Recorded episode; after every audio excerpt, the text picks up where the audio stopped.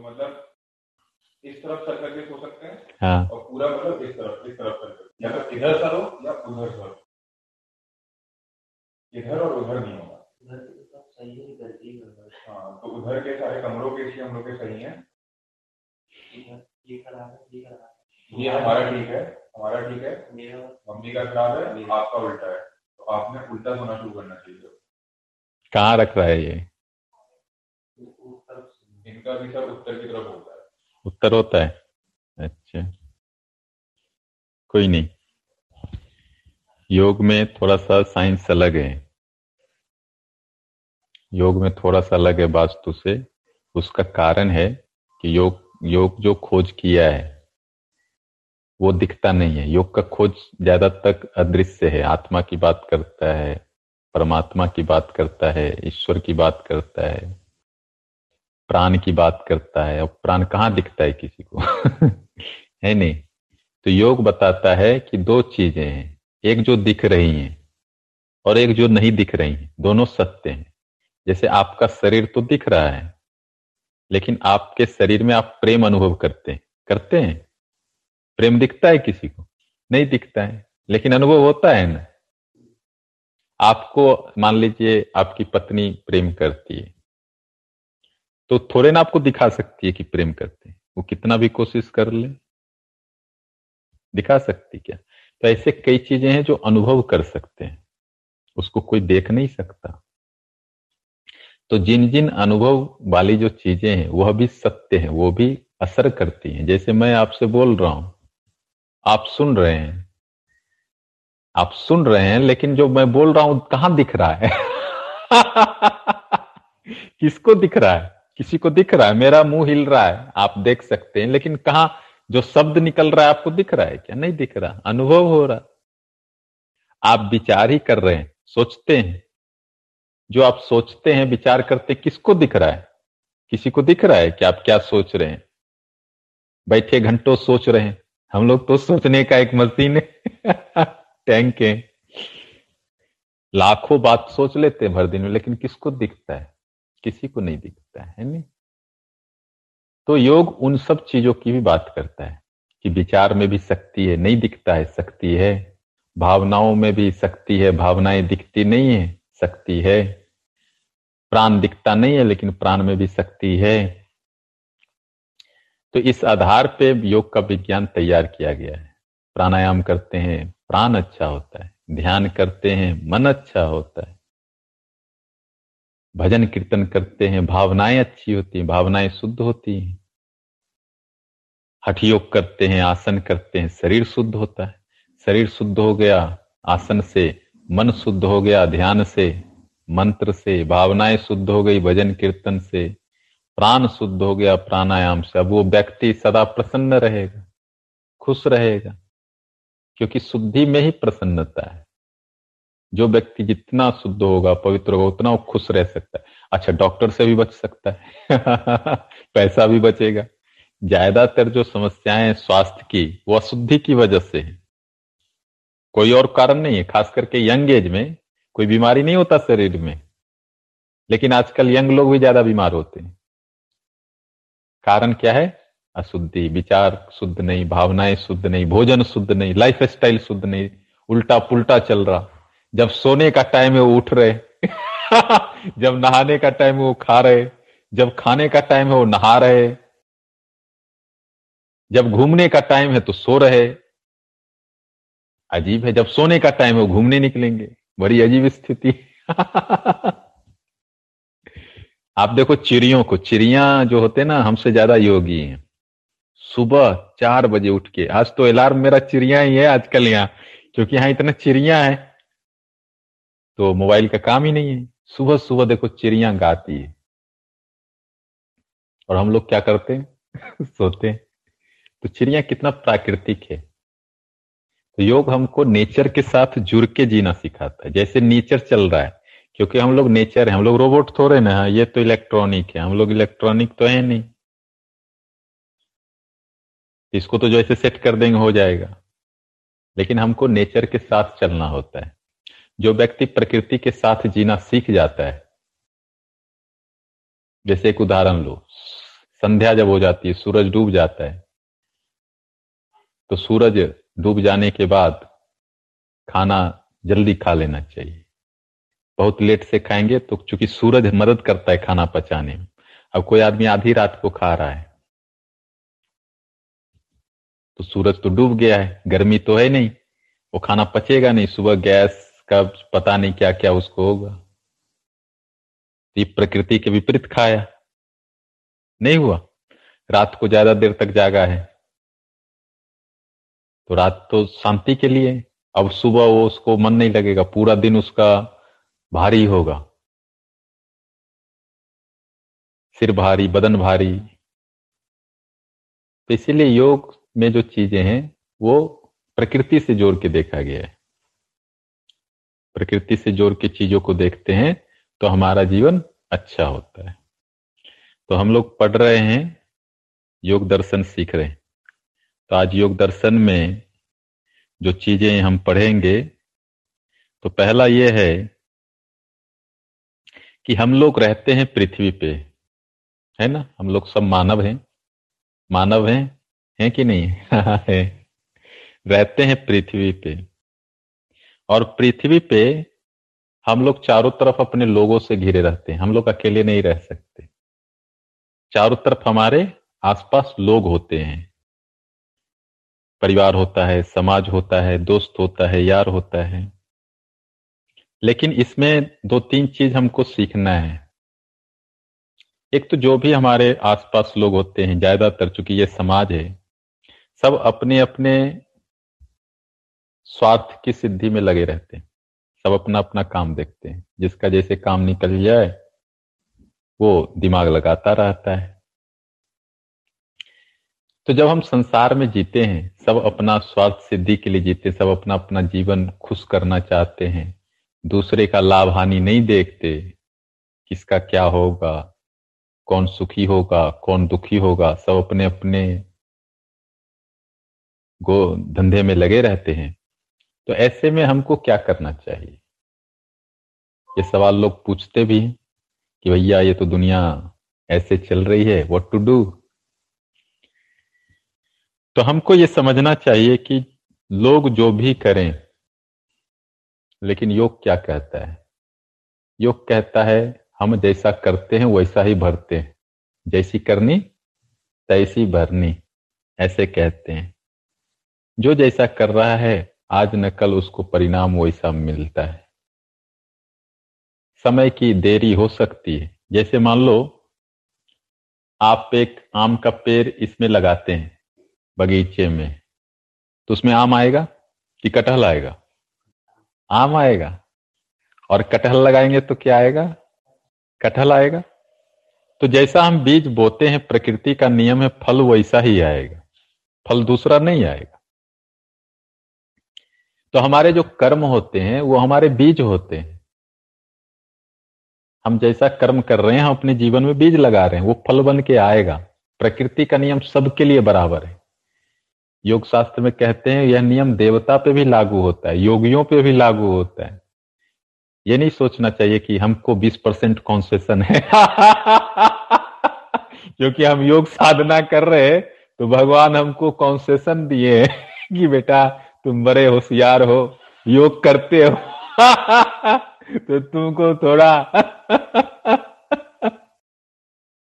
Concession दे दें, तुम कुछ भी करो, फल कुछ और आएगा। है? ऐसे नहीं है। ये कर्म का सिद्धांत अटल है। अटल मीन्स इवन की भगवान भी हस्तक्षेप नहीं कर सकते। कोई नहीं हस्तक्षेप कर सकता। हम जैसा कर्म करेंगे, फल आना तय है। तो ये कहना फिर क्या ज़रूरत है? जो लोग अपने स्वार्थ सिद्धि में लगे लगे रहने दें। वो अपना खुद परेशान होंगे और परेशान होते ही है। आप देखो पूरी दुनिया परेशान है। आखिर भाई सबके पास घर है, गाड़ी है बैंक बैलेंस है, परिवार है। आजकल तो सबके पास सब कुछ है मोबाइल है। फिर भी परेशान है कि नहीं? तो कहीं ना कहीं जो उनका कर्म का जो बीज है, वो कहीं ना कहीं बिल्कुल अच्छा नहीं हो। सकता है दिखाने के बीज अलग होंगे, लेकिन खाने के बीज अलग होंगे, जैसे हाथी के दांत होते दिखाने के अलग, खाने के अलग। होते हैं कि नहीं होते? कई बार कहते हैं, अरे, वो अमुक व्यक्ति तो बड़ा अच्छा काम करता है, फिर भी दुखी है। अरे अच्छा काम तुमको दिख रहा है, लेकिन तुम थोड़े ना चौबीस घंटे सीसीटीवी उस पर लगा के बैठे हो। उसके मन में क्या है? उसकी भावनाओं में क्या है? कोई स्क्रीनशॉट ले रहा है क्या उसका? तो हमको ये बिल्कुल समझ लेना चाहिए कि जो भी जीवन में सुख है, दुख है, सब अपने कर्म के अनुसार ईश्वर सबको देते हैं, प्रकृति सबको देती है, और उसमें कोई कॉन्सेशन नहीं है, सबके लिए नियम बराबर है। कर्म के सिद्धांत सबके लिए बराबर है। देर सवेर हो सकता है, जैसे धनिया का पौधा, उधर गार्डनर लगा रहा था, बोल रहा था, मूली लगाएँगे, गाजर लगाएँगे और धनिया का पत्ता लगाएँगे। हम बोले, बहुत अच्छा लगाओ, हम खाएँगे। तुम लगाओ, हम खाएँगे। तो वो जो लगाएगा धनिया का पत्ता, वो तो एक महीने में आ जाएगा। लेकिन हम आम का पेड़ लगाएँगे तो दस साल में आएगा। आएगा ना? वैसे पीपल का पेड़ लगाएँगे तो शायद पूरा बनने में दस साल से अधिक भी लग सकता है। तो बीज बीज का टाइम अलग होता है। धनिया का पत्ता एक महीना लेगा, आम का दस साल लेगा। ऐसे कर्म भी अलग अलग तरह के होते हैं फल देने में। कुछ कर्म आपको थोड़ा लंबे समय बाद फल देते हैं। जैसे आप आज योग साधना कर रहे हैं, ध्यान कर रहे, प्रार्थना कर रहे, भजन कर रहे हम एक बीज बो रहे ऐसा नहीं कि फल नहीं आएगा, आना तय है, थोड़ा देर सवेर हो सकता है। कुछ कर्म है, तुरंत परिणाम देता है। जैसे मैं ये गिटार बजाऊं। ये तुरंत परिणाम दिया, आप सुन सकते हैं। यह भी एक कर्म है। परिणाम तुरंत हुआ। लेकिन कुछ कर्म है जिसका परिणाम तुरंत नहीं होगा। जैसे मैं बोल रहा हूँ, ये रिकॉर्ड हो रहा है। अब हम इसको बांटना चाहें सब लोगों में, जितने भी मेरे विद्यार्थी हैं पूरी दुनिया में तो बांटने में थोड़ा समय लग सकता है। तो अलग अलग तरह के कर्म होते हैं और अलग अलग कर्म के अलग अलग परिणाम होते हैं। तो पहला मैसेज जो यहाँ दिया जा रहा है कि हमें यह नहीं देखना है कि कौन क्या कर रहा है। किसी दूसरे से प्रभावित नहीं हो रहा। मान लो एक कुत्ता है, वो भौ भौ कर रहा है तो आप भी भौ भौ करेंगे क्या? वो उसका स्वभाव है। हम उसका स्वभाव क्यों लेंगे? कॉमन सेंस की बात है, कोई आदमी मान लो गलत कर रहा है। आप ही के साथ कुछ स्वार्थवश धोखा दे दिया, कुछ कर दिया तो आप भी वैसे हो जाएँगे। आप कुत्ते के साथ कुत्ता नहीं हुए तो उसके साथ वैसा क्यों हो रहे? उसका स्वभाव है, वो अपना पाएगा जो कर रहा है। आप तो अच्छा ही बनिए, आप तो अच्छा ही कर्म करिए। आपको अपनी ज़िंदगी से प्यार है है कि नहीं? है है तो बस हो गया। मान लो आपका कोई मित्र है, वो दस बजे नहाता है। तो आप भी बारह बजे नहाएँगे, ये कौन सी बुद्धिमानी? आप सुबह नहा लीजिए। क्यों ज़रूरत है कि उसका हम नकल करें? कोई ज़रूरत है? कोई आपका मित्र वो रात भर जागता है। आपको बोलता है, हम तो बड़े कमाल के योगी हैं। रात भर साधना करते हैं। करने दीजिए, आप सोइए। आप अपना कर्म अनुशासन से करिए। तो यहाँ जो दर्शन समझाया जा रहा है कि हमको दूसरे से बचना है, क्योंकि दूसरा आपको प्रभावित करने के चक्कर में, आपको कुछ भी सिखा देने के चक्कर में, अपने स्वार्थ के लिए। तो क्या आपके लिए उचित है? क्या आपके लिए अच्छा है? इस पे, इसी को तो विवेक कहते हैं। इसी को विवेक कहते हैं। अच्छा बुरा में फ़र्क करना नहीं। नहीं तो बुद्धि का क्या काम है? फिर बिना बुद्धि के ही जिए आप। मन, बुद्धि का कोई काम है, फिर जब आप अच्छे बुरे में फ़र्क ही नहीं कर पा रहे कि आपके लिए दूध अच्छा है, कि शराब अच्छा है, आप ये फ़र्क नहीं कर पा रहे। हमको एक आदमी फ़ोन किए स्वामी जी, हमको तो लगता है शराबी लोग भी ठीक ही है।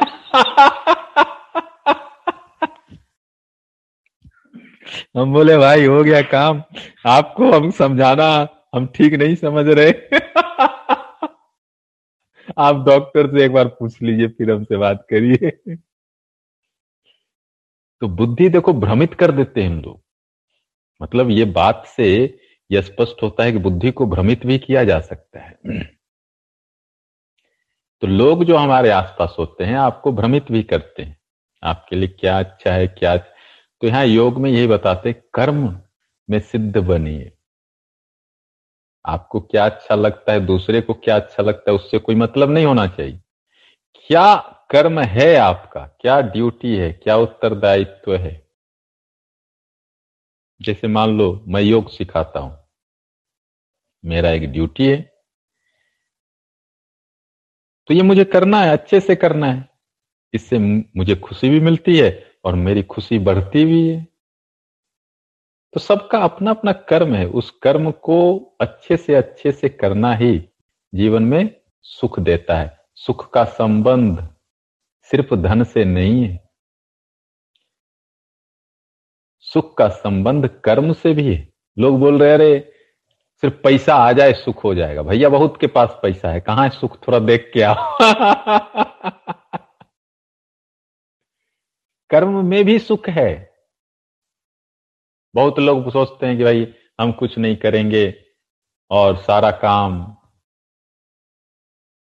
दूसरे लोग करेंगे, हम कुछ नहीं करेंगे, हम सुखी हो जाएँगे। अरे कहाँ सुखी हो पा रहे आपको मोटापा हो जा रहा, फिर ब्लड प्रेशर हो जा रहा, फिर शुगर हो जा रहा, फिर आप डॉक्टर के चक्कर कहाँ सुखी हो पाए? आप कर्म छोड़ दिए।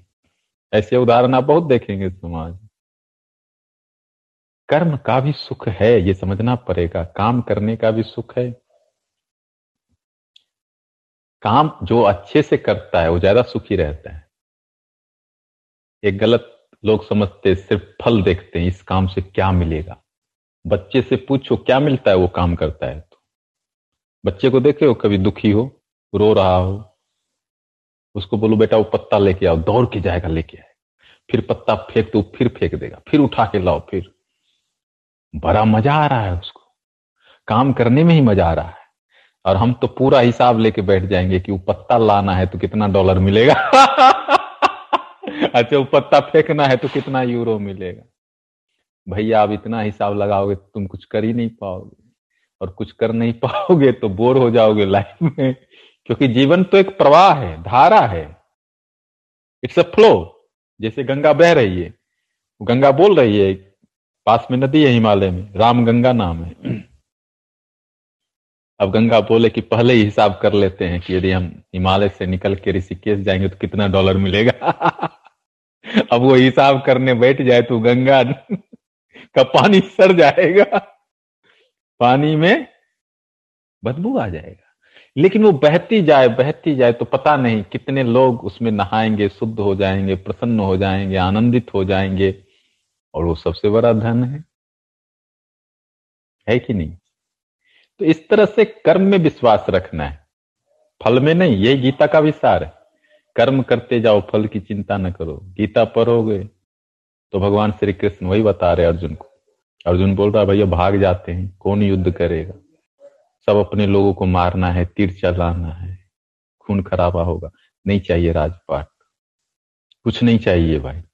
संन्यास लेंगे, बैरागी हो जाएँगे, भीख मांग के खा लेंगे, कृष्ण, चलो। तो भगवान समझाते हैं, पूरा गीता में यही समझाते कर्म करो, फल की चिंता नहीं करो। तुम्हारा कर्म है न्याय के लिए लड़ना, तुम क्षत्रिय हो, राजा हो, राजकुमार हो, लड़ो। फल तो ईश्वर देगा। कर्म हमारे हाथ में, फल थोड़े ना हमारे हाथ में। हमारे हाथ में सिर्फ़ कर्म अच्छा कर्म करेंगे, भगवान अच्छा फल देगा ही। बुरा कर्म होगा, बुरा फल होगा ही। तो ये चीज़ हमको समझना है। तो ये हमारा होमवर्क हो गया।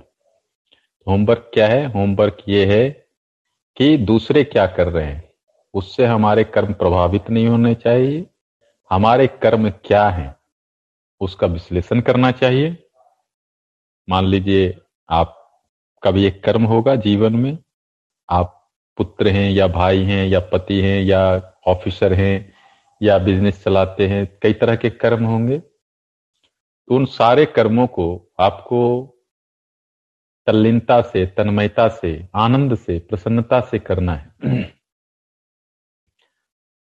फल जितना आए, फल तो कभी कम आएगा, कभी ज़्यादा आएगा, वो तो घटता बढ़ता रहता है। अभी जैसे कोरोना आ गया, बहुत लोगों का फल कम हो गया। लेकिन जो लोग कर्मठ थे, उसमें भी काम करते रहे ऑनलाइन कुछ करते रहे, फल भले कम आया तो इस अध्याय से हमको यही सीखना है और इसको हमको होमवर्क करना है इस पे कि हमारे कर्म क्या क्या हैं, उसको आप लिखिए। और उन कर्मों में आप कैसे श्रेष्ठ बन सकते हैं? हो सकता है आप किसी की पत्नी हो, किसी की बहन हो, किसी की माँ हो आप हो सकता है किसी के भाई हो, बंधु हो अलग अलग तरह के ड्यूटीज़ होते हैं। तो सारे कर्मों में हमको बेहतर होना है। और दूसरे क्या कर रहे हैं उससे नहीं कि वह नहीं कर रहा है अपनी माँ की सेवा तो हम भी नहीं करेंगे। अरे, ये तो मूर्खता हो गया यार, वो तो छोड़ो, वो क्या कर रहा है? वो वो नहीं कर रहा है। अभी होता है ना लोग, अरे, वो माँ की सेवा नहीं कर रहा, हम भी नहीं करेंगे। अरे, वो नहीं कर रहा है। वो सोया है तो हम भी सोएँगे। अरे, सोने में बड़ा कंपटीशन लगाते हैं लोग। वो नहीं उठा है सात बजे तक तो हम भी नहीं उठेंगे आठ बजे तक। उल्टे काम में बड़े प्रभावित होते हैं। अच्छे काम में प्रभावित होना है। यदि प्रभावित होना भी है, मान लीजिए दूसरे से तो अच्छे काम में प्रभावित होइए कि वह व्यक्ति ध्यान करता है, मैं भी करूँगा। वह व्यक्ति प्रार्थना करता है, मैं भी करूँगा। वह व्यक्ति अच्छा गीत गाता है, मैं भी गाऊँगा। वह व्यक्ति अच्छा गिटार बजाता है, मैं भी बजाऊँगा। वह व्यक्ति अच्छा आसन करता है, मैं भी करूँगा। यदि प्रभावित भी होना है तो हमको अच्छे कर्मों से होना है, बुरे कर्मों से नहीं। तो हमारा जीवन सुंदर होगा। तो यह हमारा होमवर्क है, इस पे आप लोग अपने आध्यात्मिक डायरी में लिखेंगे कि आपके कर्म क्या हैं? नहीं समझ में आ रहा तो उसको डिफाइन करिए आपके कर्म क्या क्या है, उसको टू द पॉइंट लिखिए। और लिखने के बाद आप चिंतन करिए कि उन कर्मों को आप कैसे अच्छे से अच्छा करेंगे और इसको एक महीने में ठीक करना है। टाइम लाइन भी रखिए। नहीं तो पता चला पूरी ज़िंदगी निकल गई आप पिज्जा बना रहे होता है ना बहुत लोग हाँ स्वामी जी, हम जानते हैं मेरा कर्म क्या है। बहुत अच्छा। जानते हो तो दुखी क्यों नहीं जानते हैं। हम लोग नहीं जानते हमारे क्या कर्म हम लोग भ्रम में ही जी जेते हैं, सालों साल निकल जाते हैं। है नहीं? तो हमारे कर्म क्या क्या है उसको लिखना चाहिए और उसको धीरे धीरे जीवन में ढालना चाहिए और उसमें आनंद लेना चाहिए। गंभीर नहीं होना चाहिए कि मेरा काम है। मान लो तुम्हारा काम है गिटार बजाना। अच्छा बजाते हो। ये एक तरह का तुम्हारा काम है। तो इसको रोज बजाना चाहिए, इसका आनंद लेना चाहिए। इसमें क्या गंभीर होना है? ये मेरा काम है, मेरे को अच्छा लगता है, शुभ है। कोई दिक्कत नहीं है, संगीत। अब तुम सोचोगे कि भाई अमित जी नहीं बजाते हैं तो हम भी नहीं बजाएँगे। अरे, बड़ा मुश्किल है भाई, उनका उनका स्वभाव है, तुम्हारा तुम्हारा स्वभाव है, तुम नकल क्यों कर रहे स्वामी जी नहीं बजाते गिटार तो हम नहीं बजाएँगे। अरे, बड़ा मुश्किल है। तुम्हारा स्वभाव, तुम्हारा कर्म, तुम अपना आनंद लो। आम आम रहेगा, आम थोड़े इमली बनेगा। अब इमली बोले हम आम बनेगा, आम बोलेगा हम इमली बने तो बड़ा मुश्किल हो जाएगा। ना आम इमली बनेगा नहीं इमली आम बनेगा, दोनों लड़ता रहेगा। तो कर्मों को पहचानिए, उनको निखारिए। कर्मों को पहचान के निखारने में ही आनंद है। आनंद ऐसा नहीं है कि कहीं रखा है, बैंक में आप जाएँगे, लॉकर खोलेंगे या कोई मार्केटिंग शॉपिंग ऐप पे ऑर्डर कर देंगे, सौ ग्राम आनंद भेज दो। सौ gram home delivery cash on delivery और सौ ग्राम आनंद के साथ सौ ग्राम शांति। पचास ग्राम संतोष।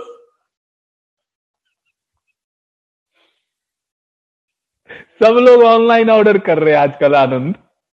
अरे भैया, काश इतना आसान होता तो हम भी ऑर्डर कर देते कैश ऑन डिलीवरी लेकिन मामला कुछ और है यहाँ। आनंद तो कर्म में ही है। मज़ा यही है, देखो कितना भगवान बढ़िया बनाए हैं जीवन। आनंद आप खरीद नहीं सकते, प्रेम आप खरीद नहीं सकते। लोग सोचते हैं प्रेम खरीद लें, कैसे खरीद लोग? नहीं खरीद सकते। ये तो कर्म से मिलेगा, तुम्हारा व्यवहार अच्छा है। बानी तुम्हारी अच्छी है। तो प्रेम कोई तुमको देगा? ये सोता होगा। लोग आएँगे प्रेम देने। प्रेम कोई खरीद नहीं सकता। कर्म अच्छे होंगे तो प्रेम आएगा जीवन। व्यवहार अच्छा होगा, बानी अच्छा होगा, प्रेम आएगा। वाणी उल्टा हो, विचार उल्टा हो, व्यवहार उल्टा हो तो प्रेम आके भी निकल जाएगा। इस गली से आएगा, उस गली से निकल जाएगा। फिर आप गीत गाते रहिए। कि पिया तो से नहीं ना, लगे लोग गाते रहते गली गली। भैया तो आपको गाना इसलिए पड़ रहा क्योंकि आप कर्म नहीं किए। कर्म से ही आनंद है, कर्म से ही शांति है, कर्म से ही प्रेम है, कर्म से ही सारा आनंद है।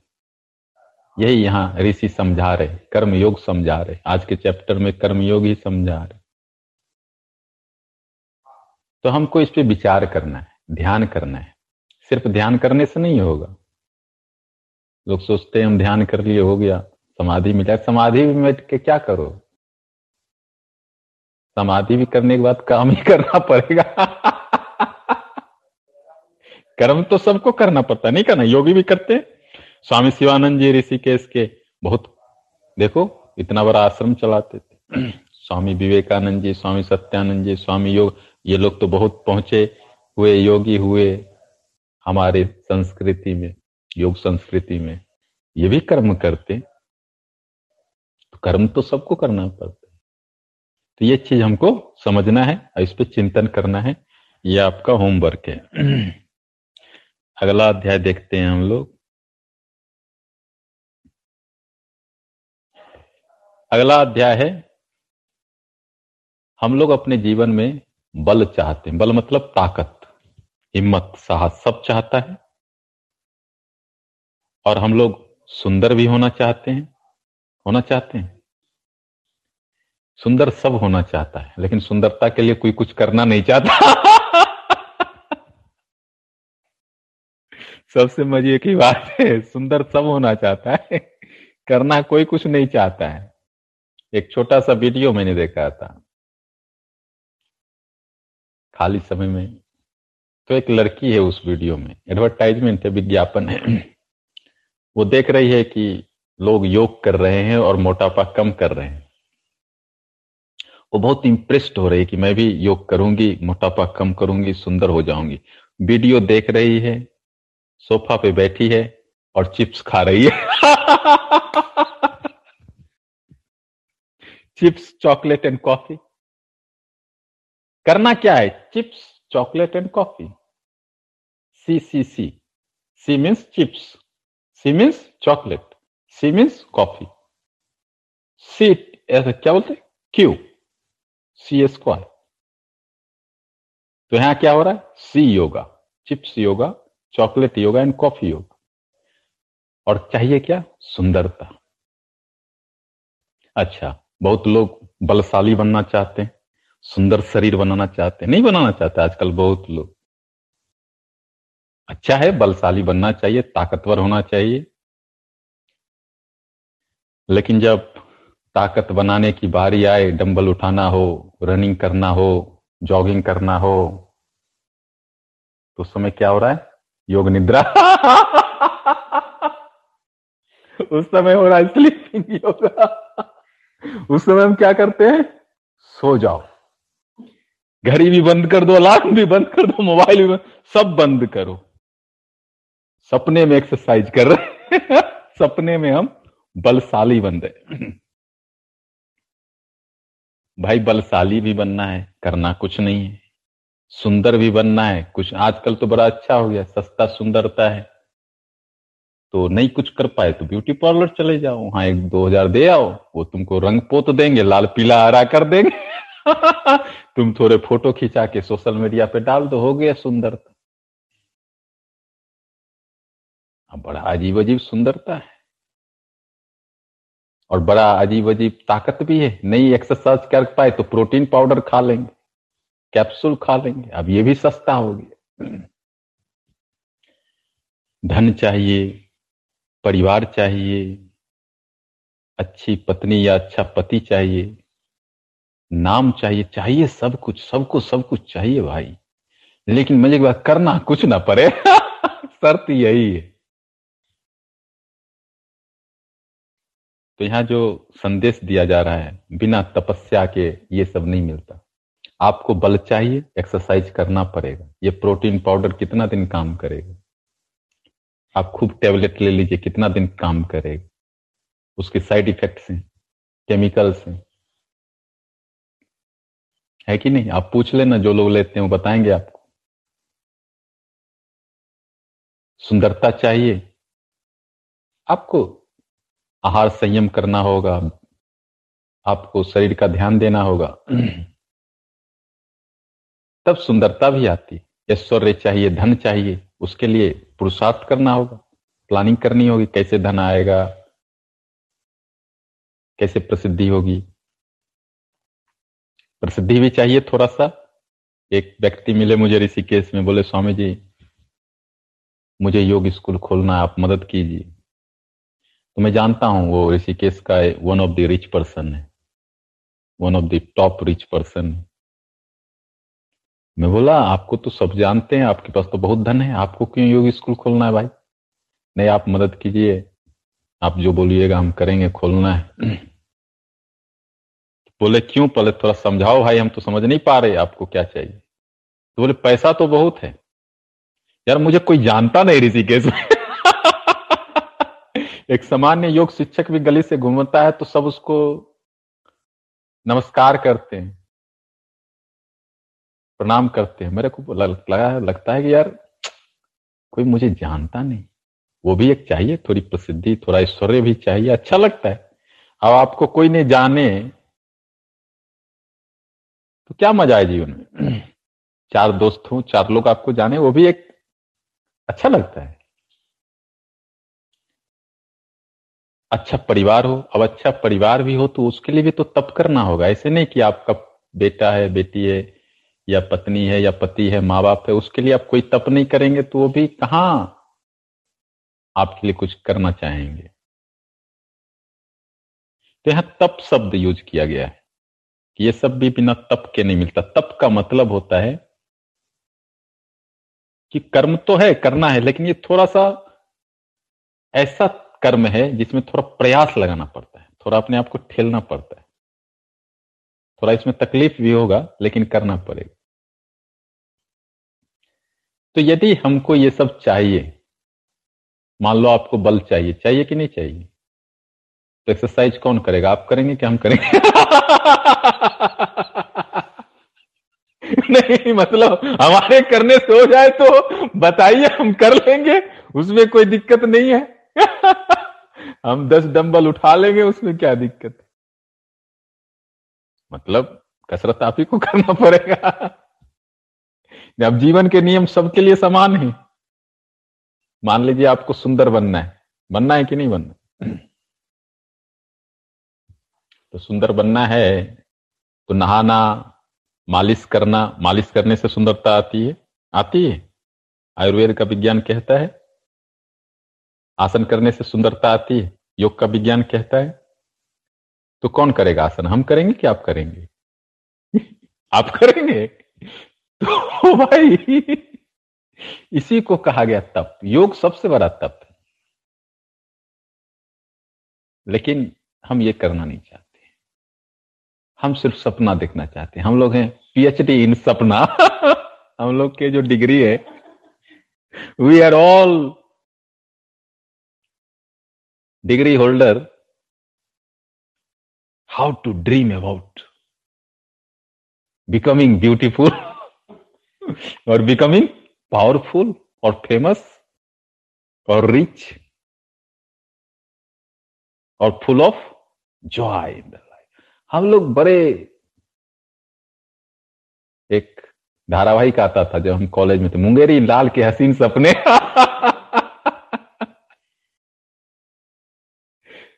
अब सब वो लगता है हम लोग, हम ही नहीं, सबने देखा है वो धारावाहिक और सब लोग उस धारावाहिक से इतने प्रभावित हुए पूरी दुनिया के लोग कि हम सब कुछ सपने में ही बन जाना चाहते हैं। हम करना कुछ नहीं चाहते। अब ये ऋषि, जो ये शास्त्र लिख रहे हैं, इनको ये पता था योग शास्त्र में कि एक ऐसा समय आएगा, सब सपने में ही सब कुछ कर लेना चाहेंगे। जागना नहीं चाहेंगे। और जाग भी गए तो कुछ करना नहीं चाहेंगे। जाग के फिर सोना ही चाहेंगे। तो भाई ऐसे लोगों के लिए ही रखा गया तप। तप का मतलब तुम नहीं चाहते, लेकिन करो। तप का मतलब थोड़ा सा अपने मन को मोड़ो थोड़ा सा अपने विचारों को मोड़ो, थोड़ा अपने साथ ज़बरदस्ती करो। है नहीं? लेकिन थोड़ा सा हम प्रयास करते हैं, तप करते हैं तो हमारी विचार शक्ति, हमारी संकल्प शक्ति बहुत ही पावरफुल हो जाती, शक्तिशाली हो जाती, तप से। फिर आप सब कुछ कर सकते हैं। बिगिनिंग में थोड़ा तप करिए। शुरुआत में तप लगता है थोड़ा सा। और एक बार आप थोड़ा तप कर लेते हैं तो जीवन सुंदर होने लगता है, फिर आपको आनंद मिलने लगता है।